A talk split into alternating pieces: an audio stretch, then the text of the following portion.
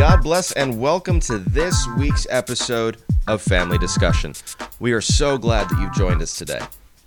Family Discussion is a podcast of Reformed Margins, a site dedicated to providing a platform for people of color to engage the larger Reformed and evangelical conversations. Jesus teaches us in the Gospel of John that the world will know that we are his followers by the way that we love one another. And yet, it seems like the love of Jesus is less and less evident in the way that we speak to and about one another, especially when we disagree. So, in the hopes of recapturing the brother sister love that Jesus has won for us, we are calling a family meeting. For the next half hour, let's cut through the noise and look at the issues without slander and malice. It's time for a family discussion. Well, God bless and welcome to another episode of Family Discussion. My name is Marcus Ortega, and as always, I am joined by the ever patient Lisa Spencer. Lisa, how are you? I'm doing well. How are you? I'm good. We we were recording already, and we got like three minutes into the episode and realized I had my settings all wrong. And so I thank you for your patience in working with me because I am not good at the tech thing. This is not my forte at all. But you know, here we are. Listen, as as much as you are um, uh, consider yourself not adept at the tech thing, that would make me. I don't know what that makes me because no, no because you are uh, you far exceed my skills for sure. well, you know this is we're trying, we're making it through, but I think it's been fun so far doing the podcast. People seem to be enjoying it, and uh, hopefully been enjoying also this shift now. Um, into uh, really the arena of systematic theology. We've been doing this for a few episodes now. Uh, we're actually changing uh, what topic we're in. So, for those who need a quick refresher, systematic theology is set up by topic. That's how you divide everything up. It's not by section of scripture, but it's by topic that you're going through. And we have been uh, hanging out in the doctrine of God. We are now switching over to a word I'm going to use a grand total of one time because it's such a strange word in theology prolegomena, um, which is a word that I just uh, never needs to be used. It's the doctrine of revelation. Are you kidding? I love prolegomena. You love that word? Come oh. on. I, I, know that's the that's the nerdiness in me coming out. it is the ultimate theologians talking to theologians word. yes, yes, but on the ground level, yeah, but we we want to keep it real on the ground level. So yeah, so it's the doctrine of, and not just the doctrine of Scripture, but the doctrine of first things or the doctrine of revelation. Um, and that's what we're dipping our toes in today. So, not the book of Revelation, but the act of Revelation. And uh, so, we're going to spend a couple different episodes talking about this. We're going to get into the nature of Revelation today. We're going to get into general Revelation a little bit today as well. Might need to spend more time with that next week, some. And then really spend a lot of time in the doctrine of special revelation. So, even in saying all of that, I've gone ahead. So, um, before we get into this much, Lisa, you are basically the expert of the two of us here because you wrote your thesis on Revelation. So, what was your your thesis uh, for your THM in this? Right, and actually, I would say I had to deal with Revelation with regard to my topic because my topic was had to deal with God's speech and the sufficiency of Scripture right? And just a little reminder for our listeners or for those who are listening in and don't haven't heard our season one episodes, I came out of a charismatic background. I, I spent many years in non denominational churches, but had a very strong Pentecostal, charismatic underbelly. Um, and particularly towards the end, before I made the shift, um, it, you know, my, my theology definitely was increasingly charismatic. And, um, you know, so what happens with in charismatic theology is it's very experientially based. It's, you know, we have to hear new words from God.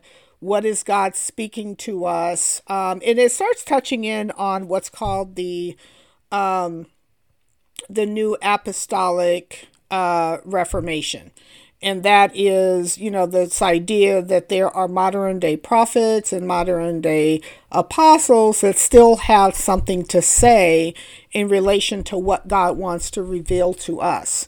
Um, and so my thesis was basically explaining how God has already sufficiently spoken. He's actually he's sufficiently revealed what we need to know in matters of faith and practice. Now, it's not of course it's not everything, right? In in you know because look, we're trying to decide which job to take. Well, scripture doesn't scripture's not going to tell us that.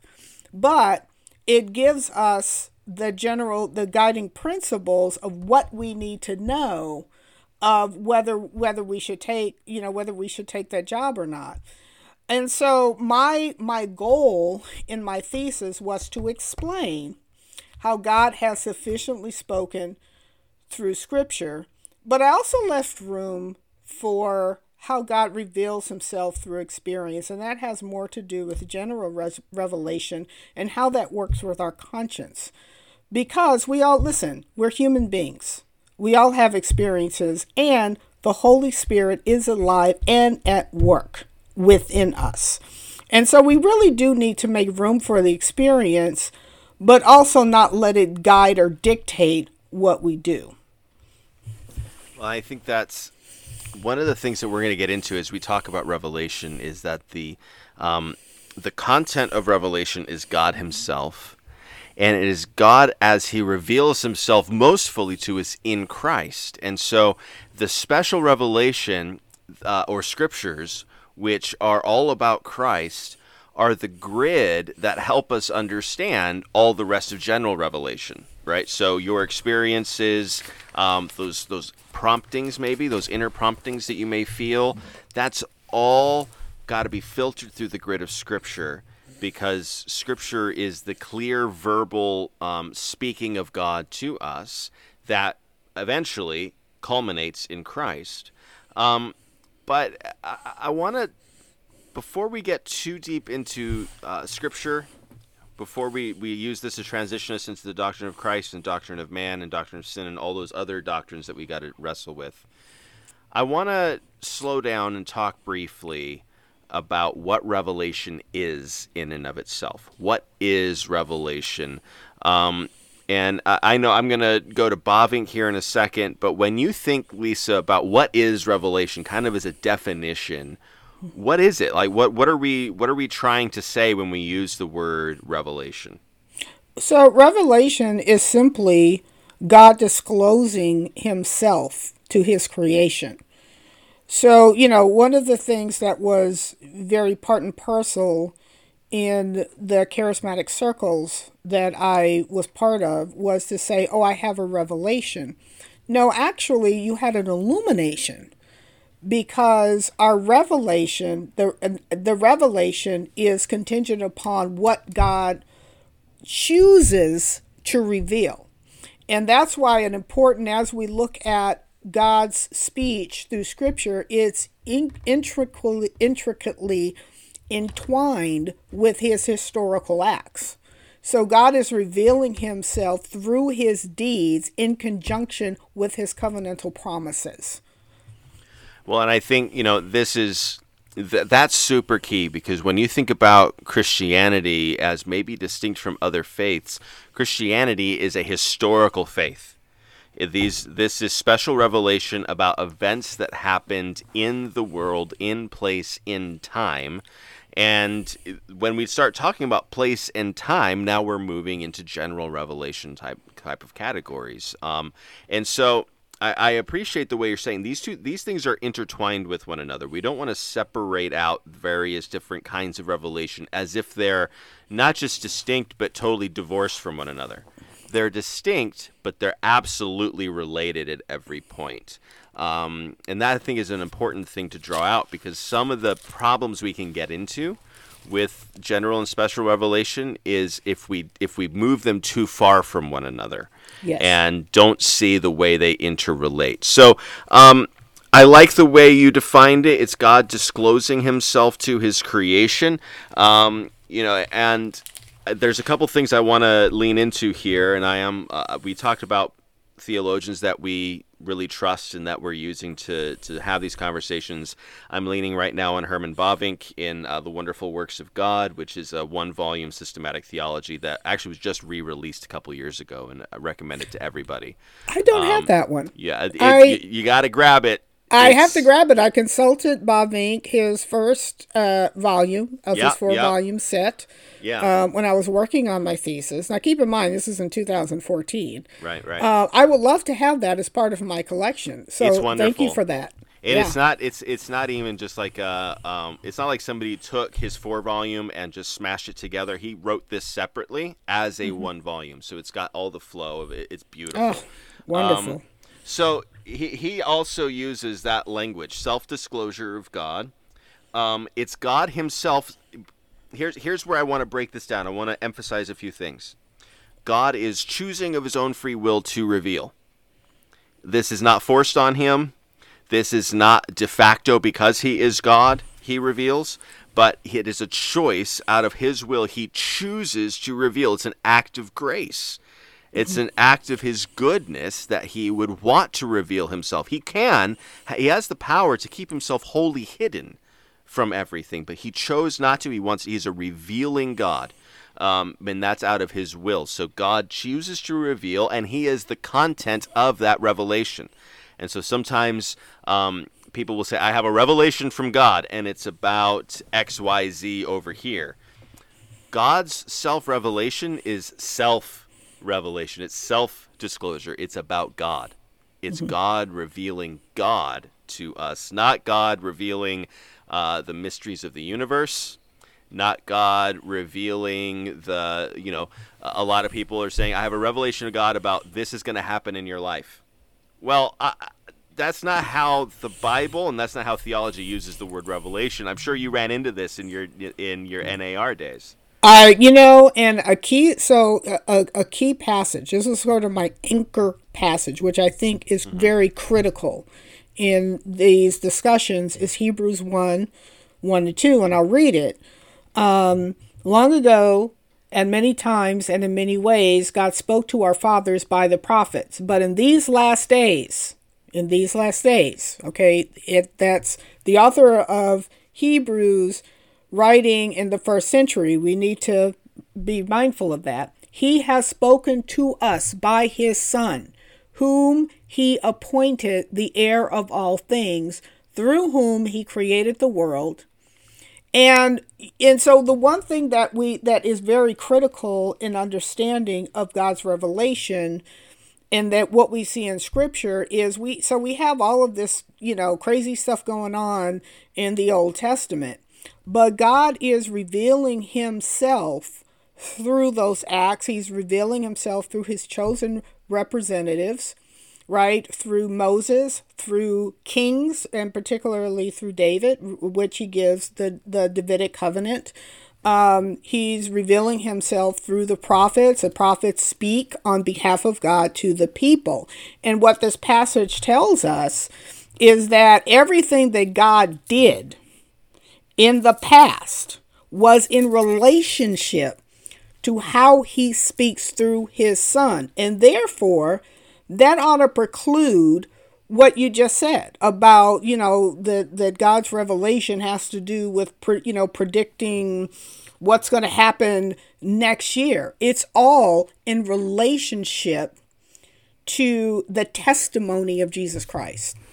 Yes, and and it's because it's all about going to lead us to Christ. It's all about leading us. It's self revelation to us. Mm-hmm. There is a um, there is an object. There's there's a receiver of this revelation, and this is what Bavinck calls the purpose of revelation. Right. So it's God choosing to reveal Himself to us for a purpose, which is to lead us to Him. Right. That becomes then the purpose of revelation. So the purpose of revelation isn't again it, it's it, all of what we're talking about precludes us from these false understandings of revelation of being mm-hmm. some like parlor tricks and uh, fortune telling and stuff like that. Mm-hmm. It's not about any of that, and we can sometimes take prophecies, even the words prophecy, long ago he spoke in, in various ways in different times. Um, uh, we can take that and say, oh, well, then in these times, maybe he speaks in these different ways. Now, I am I'm not a cessationist, and we can get into what that means in future episodes, I think. But I am going to say that any word of the Lord you think you have had better, had better be the scriptures. It better be right. the script, or at least the application of the scriptures to whatever you're going through right now, which in the end isn't about making your life better. It's about drawing you closer to God. It's about drawing you closer to Christ, which in the end will make your life better, but maybe through right. a period of suffering, maybe even through the grave. Right. And I would say it's also about God's purpose, his plan and purpose for his creation on this earth, right? Which he moves, you know, through uh, instrumentally through his body. And here's where I think this passage in Hebrews also ought to inform us, particularly when we start getting into discussions about race and justice. In, you know, in terms of uh, you know, not looking at the whole counsel of God, right? So if he spoke in these times, you know, in the past, but now he speaks to his son, is to understand what is the son speaking in relationship to God's promises and his um, his requirements for obedience in the Old Testament, and that ought to inform us how we ought to live, how we ought to look at His creation. Because here's our tendency: is to cherry pick passages, right? So you have those who are more socially justice inclined. You love to go to the Old Testament I'm not going to point out the passages. I think we all know what they are, but love to go to the Old Testament and say, look, this is what God requires of us. But we really can't divorce that from God's revelation in the Son, in His Son, and what the Son has spoken in relationship to what has been spoken and what has been accomplished in the Old Testament. Well, and, and that, how the uh, and how the New Testament writers explain what that means. Yes, I mean it's it's that word accomplished that you just brought out. That you know, uh, I will mention the verse. What does God require of you? There you right? go. We're talking Micah 6 8. For those of you who, this is a favorite for those of us who really are, and, and I think uh, anybody, whether you lean left or lean right, if you really are passionate about seeing God's justice work out in the world, Micah 6 8 is an important verse. But here's what's important um, to always remember Christ has accomplished what God requires of us. Mm. He fulfills it, He accomplishes it. Now, that doesn't render it null and void because what we find throughout the New Testament. I mean, you, you can't look at the book of James. You can't even glance in James's direction and not see that Micah 6 8 still applies to the Christian life. But it applies as the outworking of what Christ has already accomplished. He has fulfilled the law, and now we, as, as people who have had that law fulfilled for us, we now get to walk in the righteousness of Christ, which means obedience but it comes through Christ. And so all of this uh, is about God drawing people to God through his revelation of himself. It's mm-hmm. all about God. Mm-hmm. Every step of the way, it's about God. And so um, when we think about revelation, we think of two primary categories general revelation, special revelation. And within special revelation, you have the, the pinnacle of special revelation, which is Christ and you have um, a more general understanding. Well, I shouldn't say general because that gets super confusing. General revelation, and then within special revelation, two parts: Christ and the Scriptures. Um, and so, let's look at these. We're going to spend some time in this because I think a lot of the ethnicity and justice conversations have to do with these areas of God's self revelation. Um, because really, what it comes down to is we're all simply trying to be obedient. What does God require of us today? What does He want from us when it comes to our own lives, when it comes to our churches, and when it comes to our interaction with uh, secular society like we're in today? Um, so let's start breaking this out. General revelation. Um, Lisa, you had to deal with this some as you were working in your uh, thesis. So, give us a little bit. What is general revelation, and uh, you know, what are we calling general revelation? Okay, so general revelation is basically God revealing Himself to His creation in a way that it should be perceived. And and I'm going to go to Romans chapter one because I think that this is the um, you know sort of uh, captures what general revelation is. And in 19 and 20, he says, For what can be known about God is plain to them, because God has shown it to them. For his invisible attributes, namely his eternal power and divine nature, have been clearly perceived ever since the creation of the world in the things that have been made, so they are without excuse. So it's this idea that God actually speaks through his creation, and we can see that in Psalm 19 when he says that heavens are telling of your glory. We can look out into his creation and you know and see that you know that there is there is a God who is who is active and moving and who has created everything. And here's and here's the deal. Yes, I know we'll get into special revelation in a minute and why that's and why that's crucial. But you can even see the I don't want to say rumblings, but you can even see how people have an inkling of what is right and what is wrong. People have an inkling of there's this this concept of you know the fall and redemption, right? And you can you can see that through even things that are made by humans, right? We all love a good movie. And a movie, why is it that there are so many movies? And, and the ones that really lift us up are the ones that involve redemption. Are right. they talking about Christ? Are they talking about the cross? No, they're not. But this to me is a product of general revelation. And and general revelation is um, is intimately connected to what we call common grace in the Reformed world. Common grace is, is language that we use. It's very important language that um, I, I want to say, and we've, we've done an episode about common grace before, but we're, mm-hmm. we're going to lean into it a little bit. And I think probably need to do a whole new episode on it, maybe next week even. Eh, the the the extents of common grace and how okay. far we can go, which is revisiting a similar topic, but I think it fits here. Um, General revelation is God's self-revelation through his created works. So that's his that's everything you see created, that's the planets and the stars and everything from the largest things in the universe to the most infinitesimally tiny specks in the universe. All created by God, all in some way revealing God to his his the pinnacle of his creation, us human beings.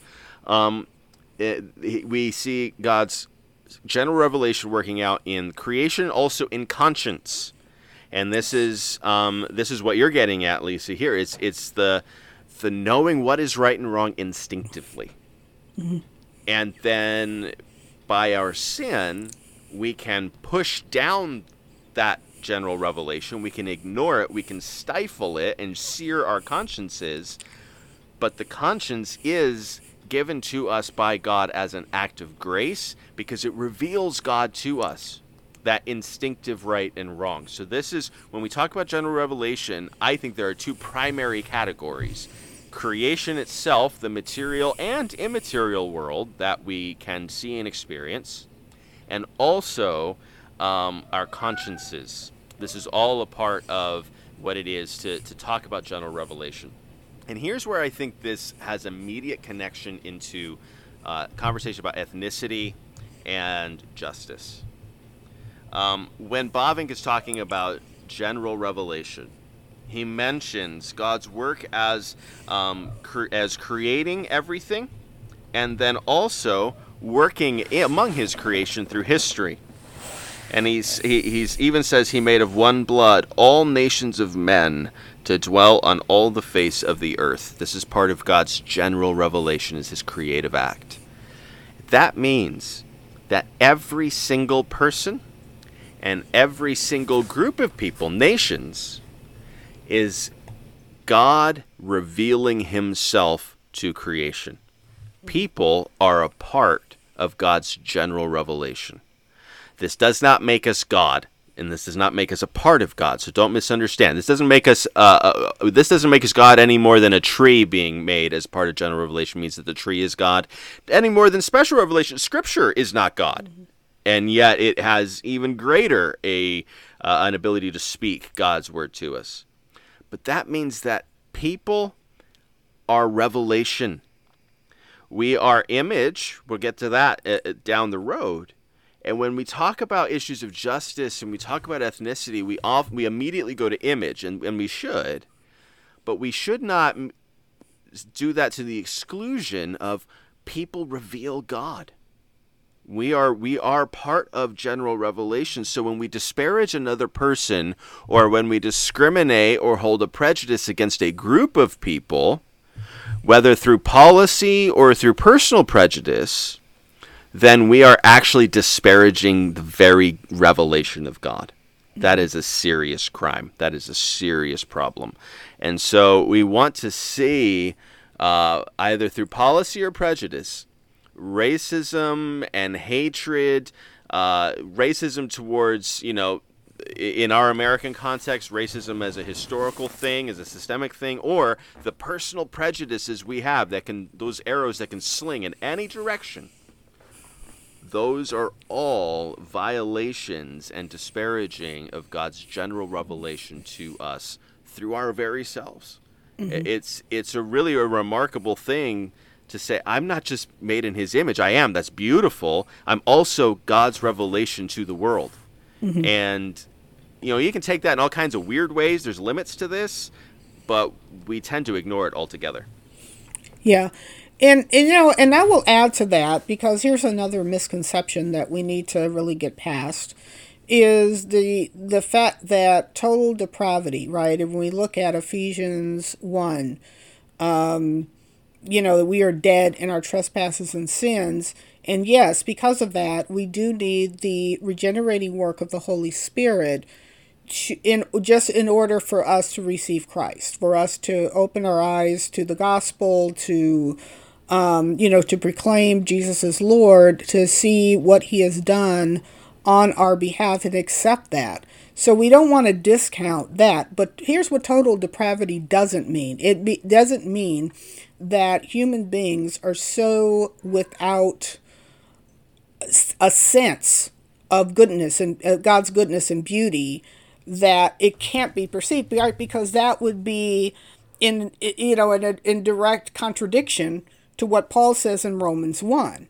Right. That there is, we're not, we're, we're so totally depraved that we need the regenerating work of the Spirit, but we're not so depraved as we cannot perceive God's goodness. Right, and uh, that that is key because that's what condemns us in the end. Exactly. But it also, uh, but also, we not only can we perceive His goodness, but we are still the objects of His love, hmm. and that's I, I think so important be, because we are made in his image and also because we are a part of this self revelation, we are a part of God's revelation of himself to the universe. Honestly, we are also objects of his love. Mm-hmm. That's why common grace is a thing. Right. Uh, that's that's why uh, you know we, we look at Jesus in Matthew 5 in the Sermon on the Mount. And this is in the love your enemies section of the Sermon on the Mount, right? You've heard it said you should love your neighbor, hate your enemy, but I say to you, love your enemies, pray for those who persecute you so that you may be sons of your Father who's in heaven. Here's the rationale behind love your enemies. So we always talk about love your enemies. Here's the ground for that. Because he makes his sun rise on the evil and on the good and sends rain on the just and on the unjust. The reason we love our enemies is common grace. Is because God loves even the enemies of his people. And that's craziness to think about. Like that feels so foreign to us that he would love the his own enemies. But that's I mean, that's an, an incredible thing to consider. We're called to love our enemies because God allows the rain to fall on the just and the unjust alike. Uh, the love of God is the ground of his revelation. If he didn't love, he wouldn't reveal. He would just be like, whatever. So I created some stuff. I'm gonna, mm-hmm. let it do its thing over there. They don't need me. But because He is. Uh, because our greatest good is in giving him glory, and because he wants our greatest good, because he loves us, he reveals himself through us and to us. Uh, it, it just it becomes so beautiful and so amazing to see that this this love that God has for us becomes then the ground for Him saving us, um, and right. that that's becomes the relationship between common grace and special grace, between general revelation and special revelation.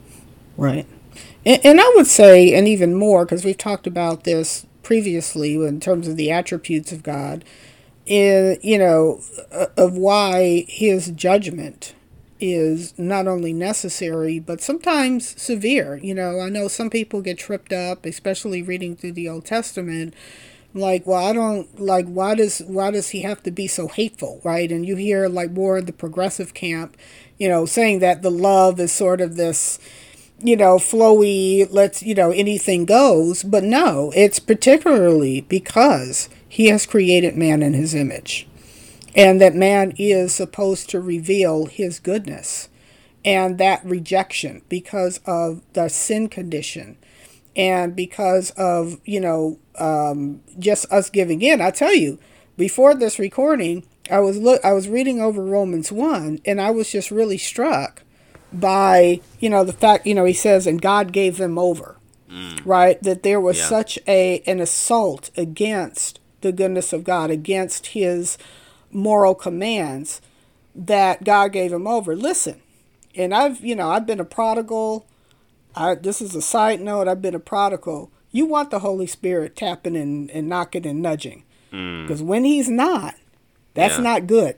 Yeah. You don't want God to give you over. Mm-hmm. Amen. And, you know, this is, it is this misconception well, love just means total permissibility. You can do whatever you want because he loves you. Um, no, remember the the purpose of revelation is to lead you to himself. It's not so that you are most fulfilled. It's not that you can live your best life. It's not that you can find your purpose. Your purpose is to glorify God and enjoy Him forever. That is your chief purpose.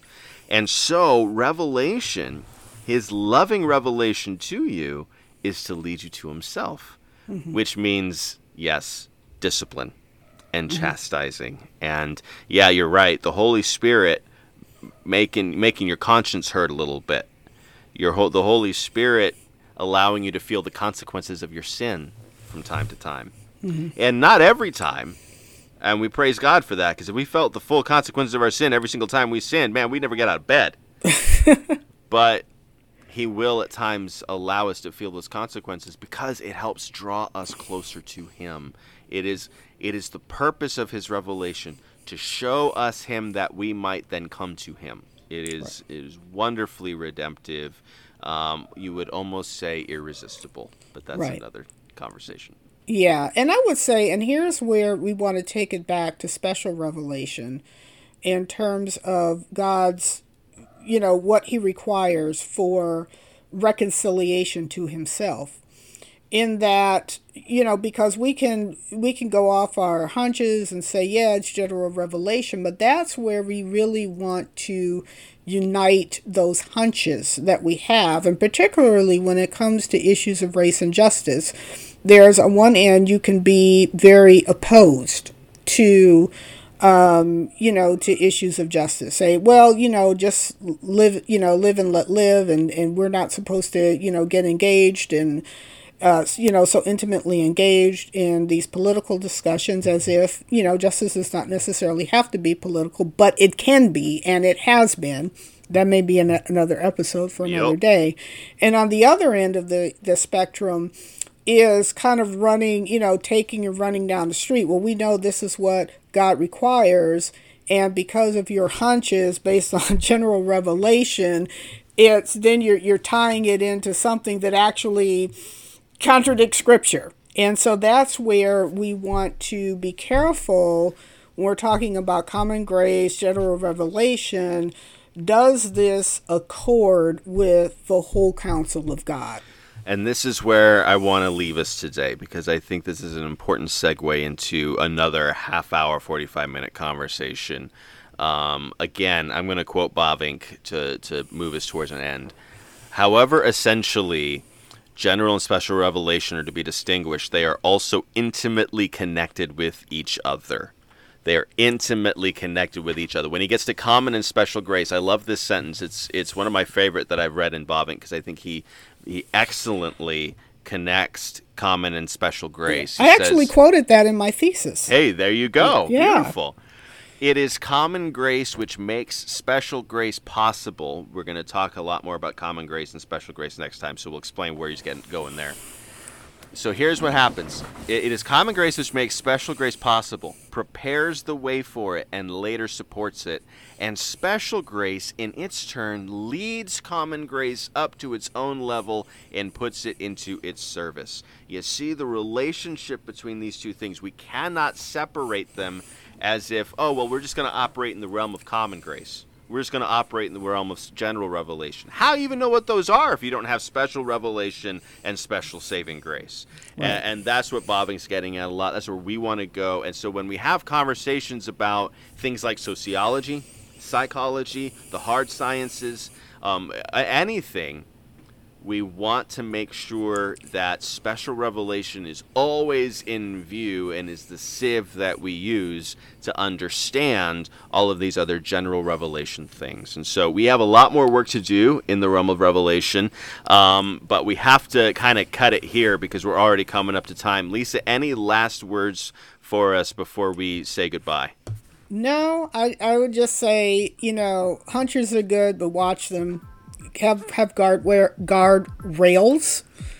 Um, and keep stay grounded in scripture. Amen. I mean, listen, this is a good rule of thumb here. If God's revelation to you isn't leading you to God, it ain't God's revelation. It's something Amen. else. So heads up there. We love you. Thank you for being with us. We'll see you again next time for another episode of Family Discussion. Well, thank you again for joining us for this week's family discussion. If you'd like to learn more or catch up on episodes you missed, head on over to our home at reformedmargins.com. There you'll find great content about a whole host of issues that we pray will bless your relationship with Jesus, including articles written by Lisa Spencer and me, Marcos Ortega. Family Discussion is a podcast of Reformed Margins, a site dedicated to providing a platform for people of color to engage the larger Reformed and evangelical conversations. Your hosts are Marcos Ortega and Lisa Spencer. Our producer is Larry Lynn. Family Discussion is hosted by Podbean and recorded with Audacity. If you like what you heard today, it would be a great help to us if you gave a quick review and rating on iTunes. And don't forget to subscribe to our podcast wherever you listen to your favorite content so that you don't miss our next family discussion.